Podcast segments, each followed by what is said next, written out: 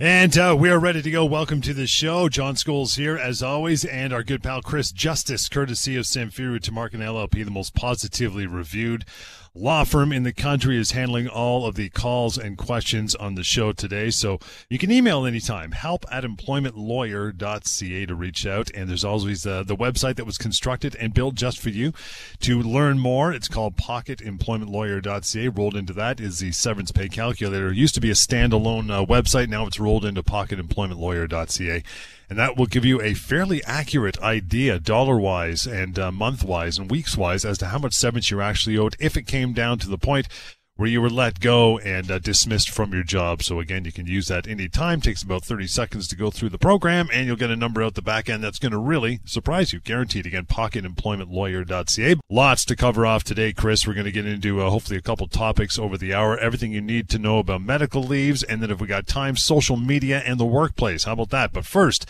you got a couple things to talk about with the uh, the week that was, brother. What's going on? Yeah, so today I was going to talk about a couple cases that recently came my way. Uh, mm-hmm. The first has to do with uh, an issue regarding the characterization of somebody uh, in the workplace. So I know a lot of listeners have, have heard of this before, but the whole deal between what's an employee versus what's an independent contractor. Mm-hmm. And, uh, you know, there being a lot of situations where somebody may be called one thing, but when you do a little bit more digging, you find out actually the, the relationship resembles something quite different and that labels aren't really everything in this uh, particular kind of a situation. So I had a guy call in the other day, um, again, with a very classic mischaracterization type case.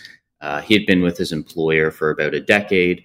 Uh, very early on, he signed a contract that was titled Independent Contractor Agreement. And the agreement actually, if you, you go a little bit further into it, said, you know, he is an independent contractor and he's not an employee. And so this was one of the reasons why he had called me initially because he thought, you know, there was this contract. It said that he was a certain something. And uh, he figured he didn't really have the same rights, therefore, as an employee would. But when I spoke to him and I kind of examined the situation a bit deeper, I realized that day to day, his relationship with his employer was very much like your typical employee employer type setup. You know, the employer essentially had a lot of control over him in terms of what he did. Uh, his employer would give him direction as far as what to do day to day. Uh, his employer would provide him with an office with some tools. He would have his performance reviewed on a fairly regular basis and given some type of a grade. Um, and then when I asked uh, the the individual, you know, how he represented himself to the public, to the company's customers, uh, he would always connect himself to that business. You know, he had a uniform of some sort with the logo and his name below it. He had his own business card with the company's logo on it. So there was just a ton of um, sort of factors involved that seemed to suggest, well, how independent is this guy really? You know, is he is he a true independent contractor? uh, in the sense of somebody who has more control over what they do and when they do it, uh, or, or is he somebody that um, you know there, there's a lot of control being exercised over him by his employer? Uh, and as I say, it just kind of led me to think more and more that this guy's actually not an independent contractor, despite what the contract may have said. Um, and actually, another key thing he said to me was that he had worked exclusively for the ah. company. So, so again, not very much uh, a situation where you're a, a, gun to hire, so to speak, and you might be working for 10 different companies or a few different companies over uh, a, ma- a, number of years or months, but it was just this one company. Um, but he was kind of thrown off initially by the fact that he had signed this contract that called him something else. And there was also one other factor that we spoke about that wasn't usual in an employee employer setup, and that was that he was um, invoicing the company himself. Uh, he was taking care of his own taxes himself. Uh, so, so there were a couple factors in this guy's case that I would say aren't really usual of your employer-employee type situation, but the overwhelming majority of the factors uh, definitely pointed towards him being, you know, someone that would be, I think, in the law's eyes, more viewed as an employee. And this was this was ultimately very important because this man lost his job, and right. his employer was essentially saying that, well, look, you, you, signed this agreement. You know, you're not an employee. You don't have the rights. You don't have the options that an employee has. Um, so we're not going to give you anything. And again, he had been there for about a decade. So uh, had he uh, been deemed to be an employee, or if he is deemed to be an employee, uh, he, he could be looking at over a year of severance. So I was very glad that he kind of reached out to me, and I know this is a situation that will often come up, and I know that nowadays, uh, maybe compared to how things were in the past, we've got all these different types of relationships. You know, we've got contractor relationships, we've got fixed term contracts, we've got this sort of gig economy, and and a lot of labels being thrown around that may not have been uh, customarily the case before. But we really need to examine the relationship itself and not focus too much on labels in these cases. And people just, of course, need to realize that, you know, despite what their employer may be telling them as far as, you know, this is what you are and this is what we're going to give you or not give you, that for the most part, people are going to have options. And in pretty much uh, almost every case I look at like this, uh, there's usually a very good argument to be made that this person is not an independent contractor in the truest sense. And as I say, actually has entitlements upon termination. Well, I mean, we've said in the show before, Chris, that just because you know you remit your own taxes and do that, it, you know that, that's right. not enough to make it ironclad. Plus, I mean, if it was that easy, no company in the planet would ever hire anybody and get themselves out of the fact that they'd have to pay any sort of benefits, overtime, yada yada, a severance to be the right. big one. You know, uh, why would you hire anybody if it was just that simple? Plus, it kind of sounds like whatever this company, whoever this company was, kind of you know got some sort of Google Doc, an independent contract right. agreement. It doesn't even sound like it was drafted properly, so might not might not hold water anyway, right? Yeah, yeah, and that's just a general point about contracts. I mean, a lot of time I definitely see sort of cut and paste jobs. Yeah. Um, you know, employers, especially maybe smaller, less sophisticated employers, not really realizing the nuances of, of how things need to be worded. But again, not just worded, you know, actually followed through with. And and you right. can't just have a piece of paper that somebody signs ten years ago and then have that completely, you know, wipe out everything that's happened after that point.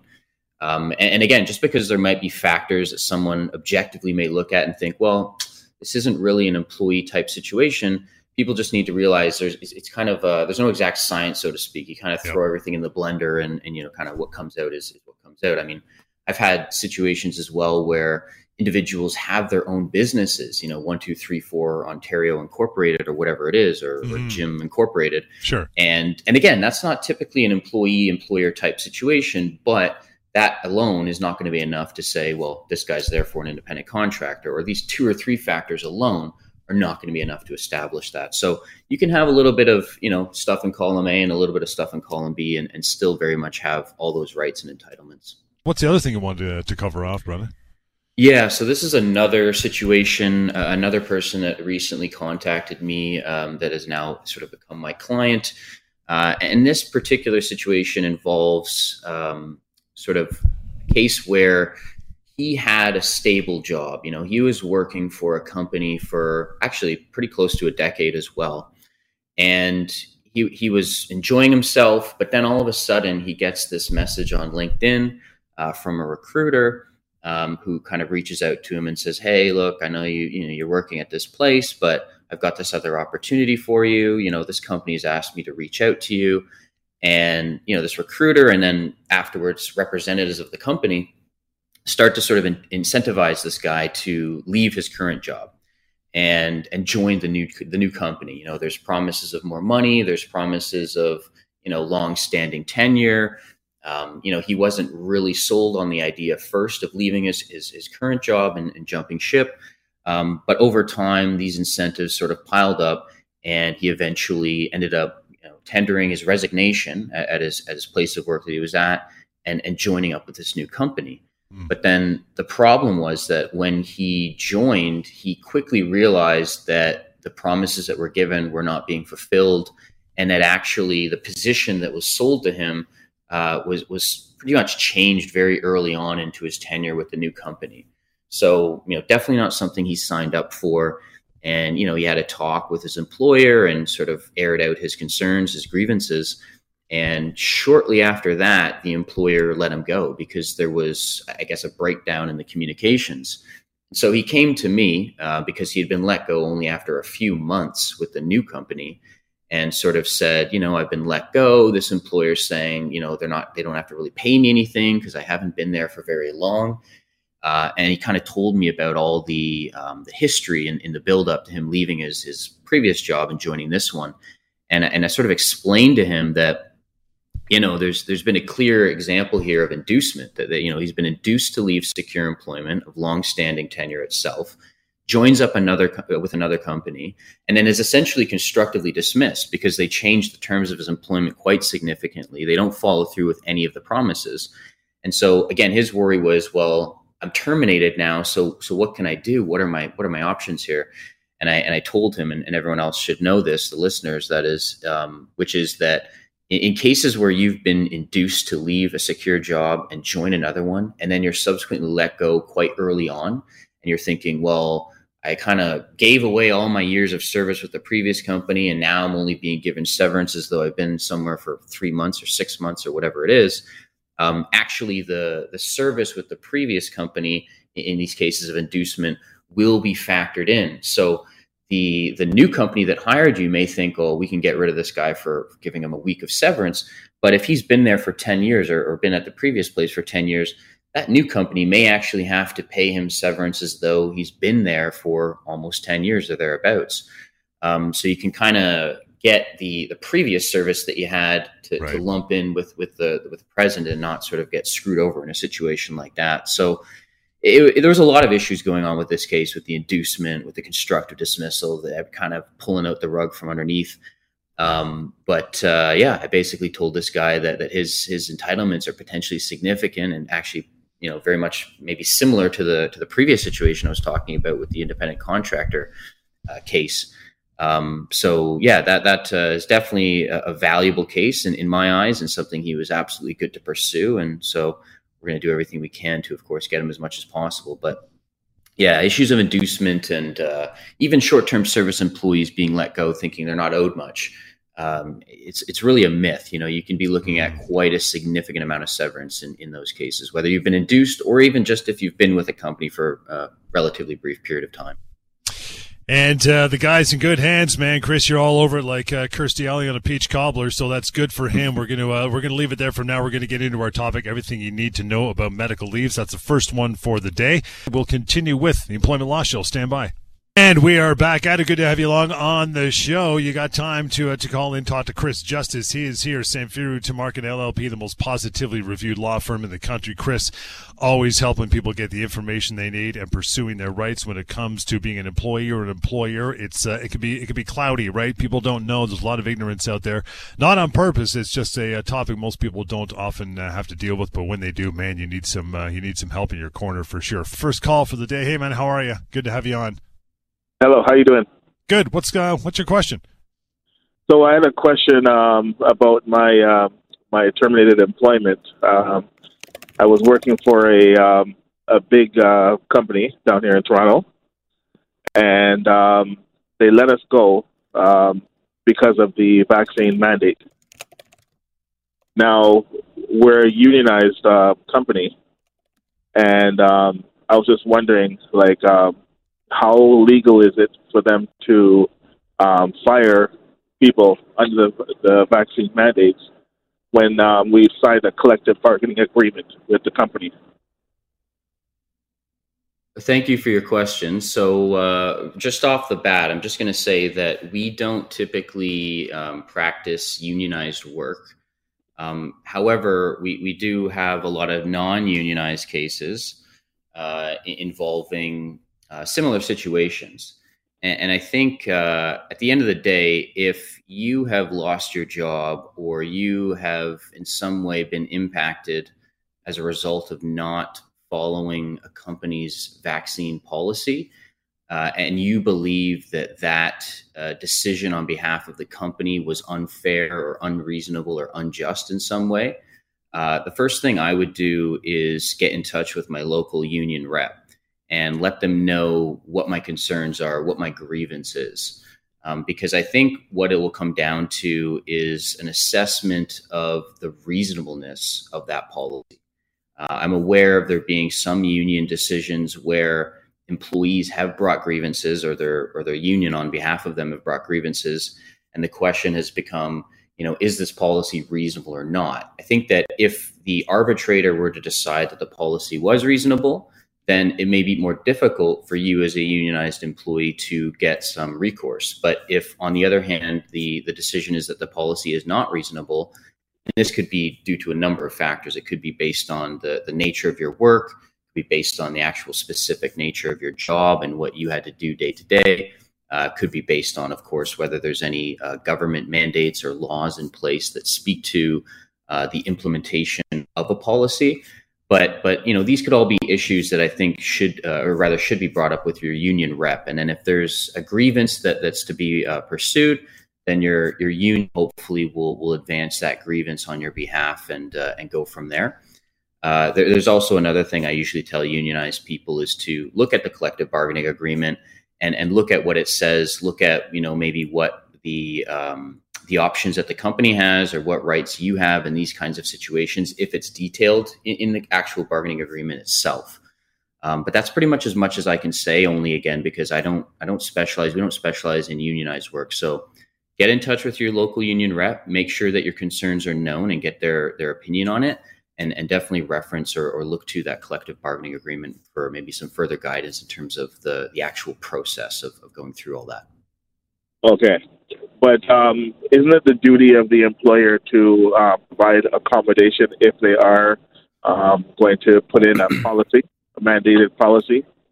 Yeah, so when you say a duty to accommodate, you are correct that there is a general duty on employers to accommodate employees um, but usually only insofar as there are human rights grounds or human rights violations potentially being infringed. So, uh, for example, in the vaccine context, if you are somebody who has perhaps taken the first dose and you had a really bad reaction to it, and you've got the support from your doctor to essentially say, you know, I, I don't, I don't suggest or recommend this person get any more vaccinations whatsoever and you can submit that to your employer, I think that can definitely help. Absolutely. Uh, there are other situations where people have um, provided uh, or requested exemptions, I should say, on the basis of religion. So they've obtained, let's say, a note from the religious leader, uh, whoever that may be, whatever religion you may follow, uh, and they've provided those notes to the company again as a means to kind of seek out some exemption. So I think when it comes to actual human rights grounds, uh, if you've got something related in that sense, um, definitely uh, bring that up as well with your union rep. Um, if you don't have that, but maybe you can do your job entirely from home. Maybe you're in a situation where you don't even need to be around anybody and you can do 100% of your job in your own home somewhere. That could be a practical uh, factor that you might want to raise as well. Uh, that, that could also point towards the reasonableness of, of a company saying, you know, you've either got to get vaccinated or otherwise you're you're out. So I think maybe those are all issues that that you can bring up with the union rep. Um, but but I will say that generally speaking, employers don't have a duty to accommodate literally every situation. Um, but having said all of that, um, I, I, definitely recommend you talk to your union rep because in these situations, they, the company may actually not have grounds to let you go or have grounds to suspend you until you get vaccinated and that could amount to a constructive dismissal or, or termination of some sort and actually uh, afford you the ability to go after uh, fairly significant severance. Okay.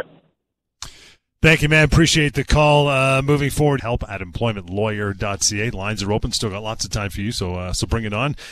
In the meantime, everything you need to know about medical leaves. Again, another area of study here on the show that's uh, that's pretty cloudy for most people. So we're trying to provide uh, a little bit of clarity over the next little while, Chris. First point is this how mm-hmm. long can somebody be away from work for medical reasons? Because, again, there's a lot of misunderstanding between, you know, medical reasons and sick days, right, for instance. Right, right. So, just before I get into that, just sort of mm-hmm. addressing the whole issue of medical leaves, I know it, it can definitely be an uncomfortable situation for a lot of people in terms of, you know, if, if they're contemplating going on a medical leave, what's going to happen later on, or if they're already on a medical leave, you know they might be worried about job security or you know when will i come back or if i come mm-hmm. back you know are things going to be the same uh, what if i come back and i uh, you know sort of make one step forward but then take two steps back in my recovery and there's some kind of a really relapse of some sort right. so i think it's important as you say to kind of address these these issues these situations and give people an idea of you know what protections are out there and what options they have and as far as the question, you know, how long can somebody be away from work for medical reasons? You know, a lot of people might think, oh, if I'm away for a day or weeks or months, like, you know, the, the company's just going to eventually let me go. Um, there's no precise limit. You can actually be off of work for several years, many, many, many years, more mm-hmm. than maybe the employer might think is reasonable, um, and, and, still be able to keep your job. You know, uh, it's always a good idea. Of course, we're talking about medical leaves to have a doctor's note or some sort of documentation, of course, backing you up and saying, you know, this person's unable to go to work, uh, something to corroborate your your absence. Um, but but yeah, it could be you could be off days, weeks, months, years, um, but you're not going to be considered to have been let go. You know, if you if you've got the support from your doctor, and you can essentially be off work for almost as long as you want, as long as you have this continued support. And if, if you're somebody who is being maybe approached by your employer and they're saying, oh, enough time's passed, like we want you back or else, well, again, they may think that you have to go back within a certain time frame, but that's just not the case. And um, obviously, if they take action, there, there might be uh, some issues for the employer. Again, 416 870 6400 is how you do that. Um, as far as being off, does, does your employer, do they have the right to ask uh, like medical information and a diagnosis versus prognosis? What about that? Yeah, so this is something uh, that I deal with a lot in these types of cases. You know, employers trying to extract essentially as much information as possible you know, and whether whether they know they don't have the right to do that or they're ignorant to that right, uh, the, the, fact of the matter is that employers, while they do have the ability to ask certain questions and get certain information out, uh, it's, it's not to give them sort of carte blanche to you know start digging into somebody's diagnosis, for example. Um, and, and, a lot of people I talk to who get approached by employers that do this are, of course, very uh, cautious about their privacy. Uh, you know they've got concerns in that sense and they they ask me you know what exactly am i obligated to tell them and and what don't i have to tell them? And so again when it comes to the diagnosis that's not something uh, that, that you need or should uh, frankly disclose to your employer. Um, but again there are some questions employers can ask because ultimately what the employer uh, wants to do or should want to do is you know number one get an idea of maybe how long you're going to be away for you know, and sometimes that's not always clear, and that's um, I'm referring to the prognosis there. So that would be uh, maybe the the doctor says, yeah, they're they're off work, they're unable to work, but they can come back within a few months, and then the employer can at least kind of arrange things on their end and have something hopefully set up for for when that return happens. Other times, the the prognosis is guarded. It's going to say we don't know when they can come back. I need to reassess this person, and I'll be in touch, kind of thing, and and that's fine as well. As I say, it, it may take years potentially for you yeah. to come back. But um, prognosis would be one thing that employers want to know to the extent possible. And then employers will also want to know what limitations or what restrictions you have yep. uh, when you do come back. So, again, this is all just practically speaking. If you're going to come back and you have these limitations, we just need to know so that we can sort of accommodate you, you know, going back to their, their duty to accommodate from the last caller, uh, accommodate you as best possible. But yeah, if, if an employer asks you like, what kind of treatment are you getting, what kind of medication, what kind of pills are you taking, you know that stuff is very much uh, more private and personal, and it's simply information that's not going to change the fact that you either can or cannot work. Um, it doesn't really relate to an, uh, sort of the accommodation efforts. Um, so if you're in a situation and you feel like you're someone who's being, you know, gouged, so to speak, for all this information from your employer, and you're worried, you know, I don't want to give away too much information, um, just know that that again, it's it's the prognosis and, and those restrictions and limitations generally, um, but anything else is is probably taking it a step too far. Lots more of these points on the way. Keep the learning coming. In the meantime, help at employmentlawyer.ca. We'll continue. This is the Employment Law Show. Back at it here, the Employment Law Show. Good to have you along for the hour. Anytime after the show, uh, or during for that matter, you want to reach out to Chris Justice and get a hold of his folks and his team at the firm, you can do so. 1 821 5900. The number that would be help at employmentlawyer.ca is while we were talking about and right in the middle of the uh, topic for this hour, everything you need to know about medical leaves. Um, another another question when somebody's off, okay, there's no limit. They could need some uh, some accommodation when they come back, and it's all up to your doctor. I mean, your medical team is is the gatekeeper of your health, so right. we got that covered. But what happens to an employee's job while they're on medical leave? Do they have to uh, regular update their employer on the condition every couple of days, weeks, months to say I'm still here? And you know, what do they do, right? Right, right. And uh, actually, this this can apply to pretty much any leave. A lot of people ask me, you know, I'm on a medical mm. leave, I'm on a maternity leave. I'm on some sort of, sort of leave. And they ask me, does this uh, count towards my uh, seniority? Is this is this something that gets factored in, or is it just kind of a, an offside kind of thing?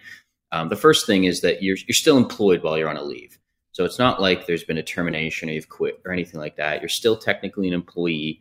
Um, even if you're on an employee, if even if you're an employee who's been on a very long leave, it could be years, as I said before. Um, during this time, you know, you're still considered technically an employee of that company, and the the time that passes, whether it's days, weeks, months, years, that, as I said, is going to count towards your seniority. So you could technically be somebody who uh, may have joined up with a company and, and worked there for you know four, five, six months and then you had to go off, unfortunately, on some form of medical leave for a few years. Well, by the time you come back, if you come back, you're going to be someone now with not just four, five, six months. You're going to have about three and a half years of service at that at that point. So it's almost as though the law just sort of treats it as, as if you've been there the whole time. There's no real discounts or anything. Like you would just essentially get the same entitlements as somebody with several years of employment. Um, so yeah, you're still an employee while you're on the leave.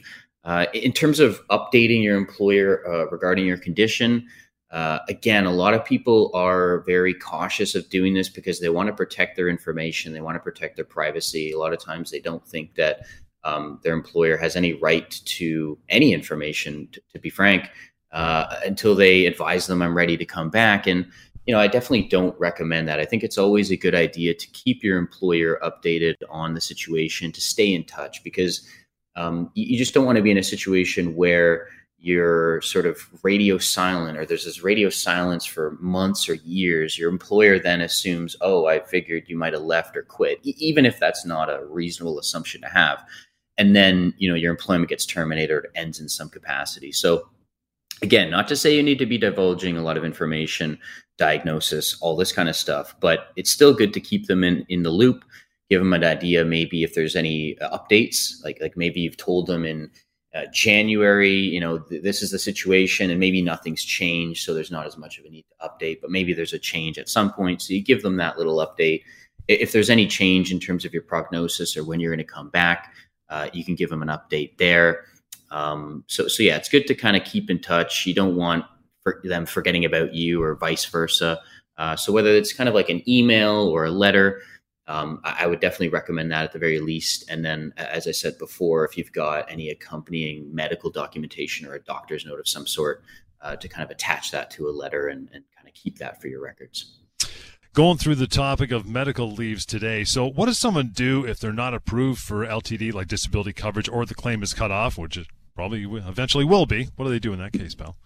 Yeah, yeah. So, of course, a lot of companies, a lot of employers have short term, long term disability plans mm-hmm. uh, that are aimed at uh, providing you with some compensation while you can't work. And uh, you kind of mentioned it or alluded to it. Uh, there's there's also unfortunately a lot of situations where um, people will find themselves in a case where their insurance company, you know, whether it's the the short term disability insurer or long term, or, or they might be the same, the insurance company doesn't want to approve uh, their their benefits. They they don't find that they qualify maybe for the definition of disability, mm-hmm. uh, and they just simply don't approve them. Or they do approve them, but then they cut them off prematurely. They say something along the lines of, you know, we think you're ready, you're fit to go back to work, and again, we no longer think you meet this definition, and so we're going to cut you off your benefits. And a lot of times, this is done to frustrate the individual um, you know, maybe hoping if we cut them off, you know, he or she's not going to pursue something. Um, but that's potentially an issue in and of itself and illegal. Um, so, so myself, I, I, practice mainly in the employment and labor sector, but our firm does handle uh, disability claims, just like this very situation. So, if you're somebody who hasn't been approved for disability, but you think you qualify for it, or you feel as though you've been prematurely cut off, definitely want to give us a call. You know, we've got lawyers dealing with these claims day in, day out. Um, and, and, just to keep in mind again the importance of the support from your doctor. Mm-hmm. So again, if you're cut off and you believe you, you shouldn't be cut off, and, and, especially you have the, the backing of your doctor, you know th- those notes, those that medical documentation is going to come in real handy uh, in terms of uh, you know getting those benefits maybe reactivated. Um, uh, because yeah, as long as you've got this note uh, from a doctor supporting the fact that you can remain off work, um, as I say, this will be a huge help to either get those benefits to begin with, or as I say, kind of reactivate or, or so to speak, um, get them back on and uh, you know, again, a reminder, as as Chris said, uh, you know, Samfiru Tumarkin can do both have uh, areas of law. They do the employment law and the disability law. Why? Because there's so much crossover between the two. I know that you guys are always crossing the hallway to each other, yeah. discussing discussing cases and matters. So it's nice. It's a one stop shop. So again, if you're in that situation any time, and there's an employee portion and there's an insurance uh, company portion, you can always reach out and uh, be rest assured you can get some answers because they're well schooled and both. They have lawyers on both sides of the uh, of the aisle. We're talking about returning to work now. So when they're ready to do so, uh, what do they got to do? How do they dot i's and cross t's? Yeah, so obviously they've got to you know reach out to their employer, advise their employer that they're ready to return to work.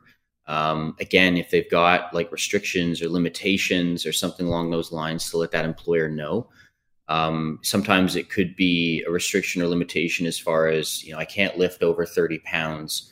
Other times it might be, you know, I can't be seated, I can't be seated for, for, you know, more than three hours and I got to take a walk or, or whatever it is. So there, there could be a variety of different restrictions in place, but letting them know that. And, and again, going back to that doctor's note, you know, you get a note, note sets out what, if any, limitations there are the note sets out when your return to work date is, or when you get, uh, I guess, 100% clearance uh, from your doctor. And then you provide that note to your employer, um, ideally, you know, in, in the form of like a, an email or something. So again, you have a record of it. Um, should anything happen in the future, and then the ball is at that point going to be in the employer's uh, court. You know, they're going to decide, you know, can we accommodate this person?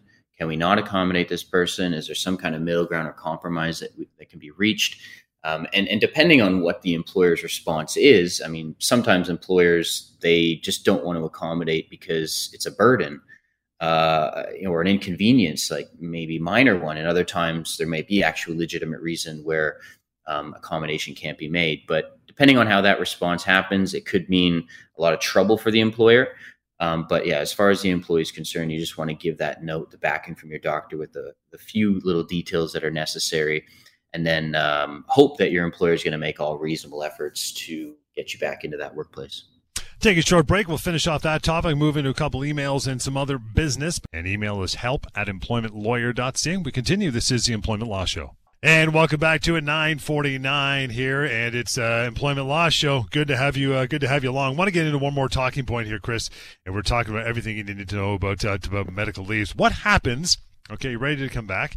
And the employer goes, eh, you know what? We're good. Don't want you back. They don't allow you to return. What do you do in that case?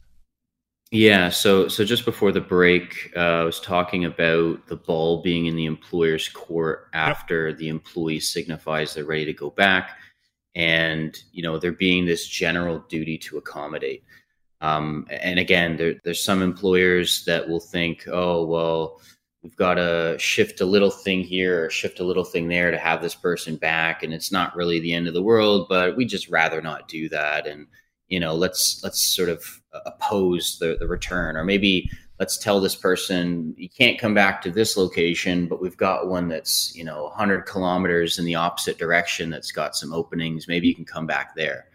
Um, and i've actually had cases sort of similar to that where um, you know they, they don't want to refuse the recall or the return to work because they themselves know that that's going to put them into hot water but then they think that by offering them uh, it's just some form of employment even if it's drastically different employment whether it's the location or the pay or the job that, that that somehow means that they've you know bent over backwards and doing everything they can to get this person back and they're showing good faith. But uh, either way if they if they won't allow an employee to return or or they will, but under drastically different circumstances than was the case before the leave even started, then there's going to be a very good chance that the employer is going to be seen as not having um, fulfilled its duty to accommodate because it's just not enough to say I'm inconvenienced. There really has to be what's called undue hardship, which can be very difficult for companies to uh, prove, especially uh, the, the bigger the company that it is.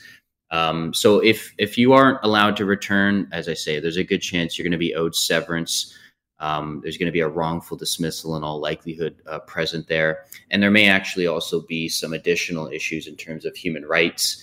you know, had it not been for the fact that I took the medical leave to begin with, you know, would I be in this situation?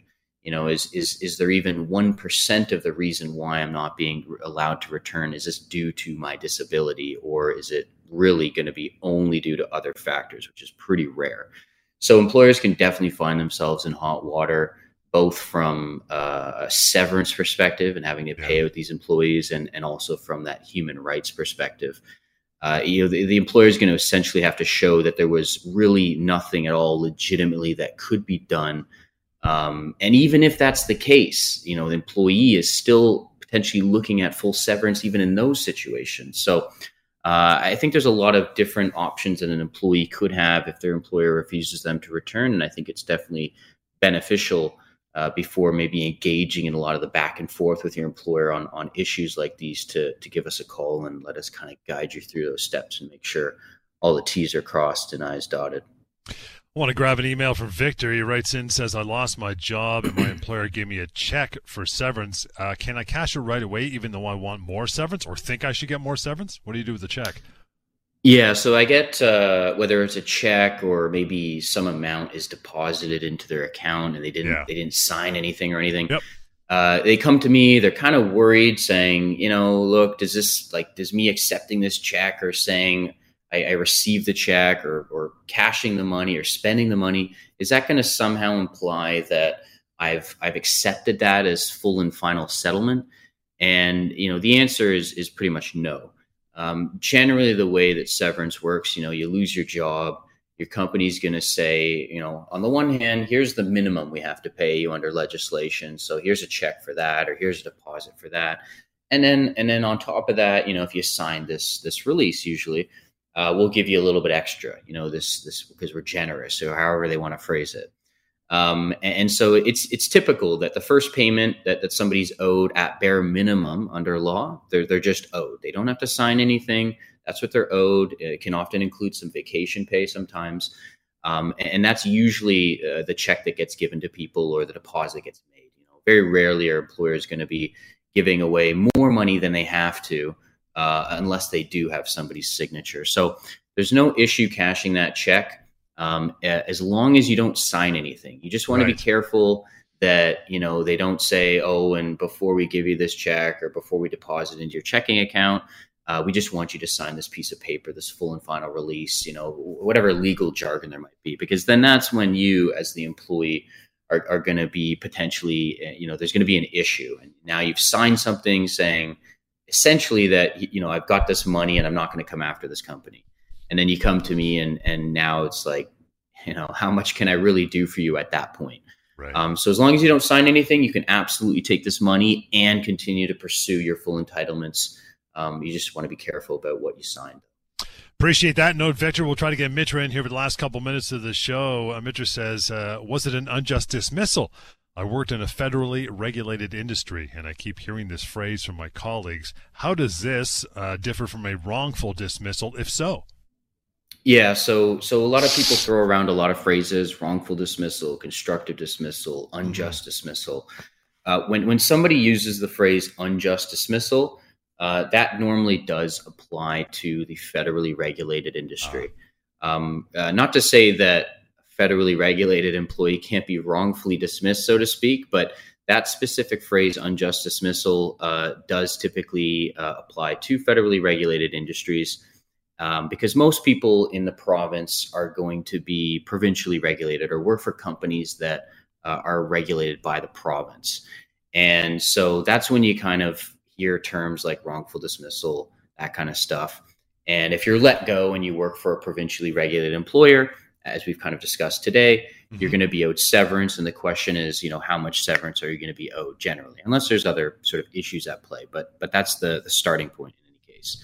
And again, that's a wrongful dismissal. But if we look at the federally regulated context and, and the phrase unjust dismissal, uh, you know, this would apply to things like banks, uh, telecommunication companies, um, airlines, railways, that kind of stuff. If you're in kind of one of these sectors and and this term gets thrown around and you're wondering what it's about, um, this also means, you know, this being unjust dismissal, this also means that, you know, you've been dismissed wrongfully in some way. Gotcha. Uh, that, that you're potentially owed more severance. So, so the same kind of thing can apply with the federal as it does provincial that you know I, i'm owed more severance and therefore that's an unjust dismissal absolutely but the one uh, unique part about being a federally regulated employee is that if you pursue a case against your company for unjust dismissal you, you not only can go after them for more severance which oftentimes you know that that's the case. People are very very rarely given a fair and reasonable severance package.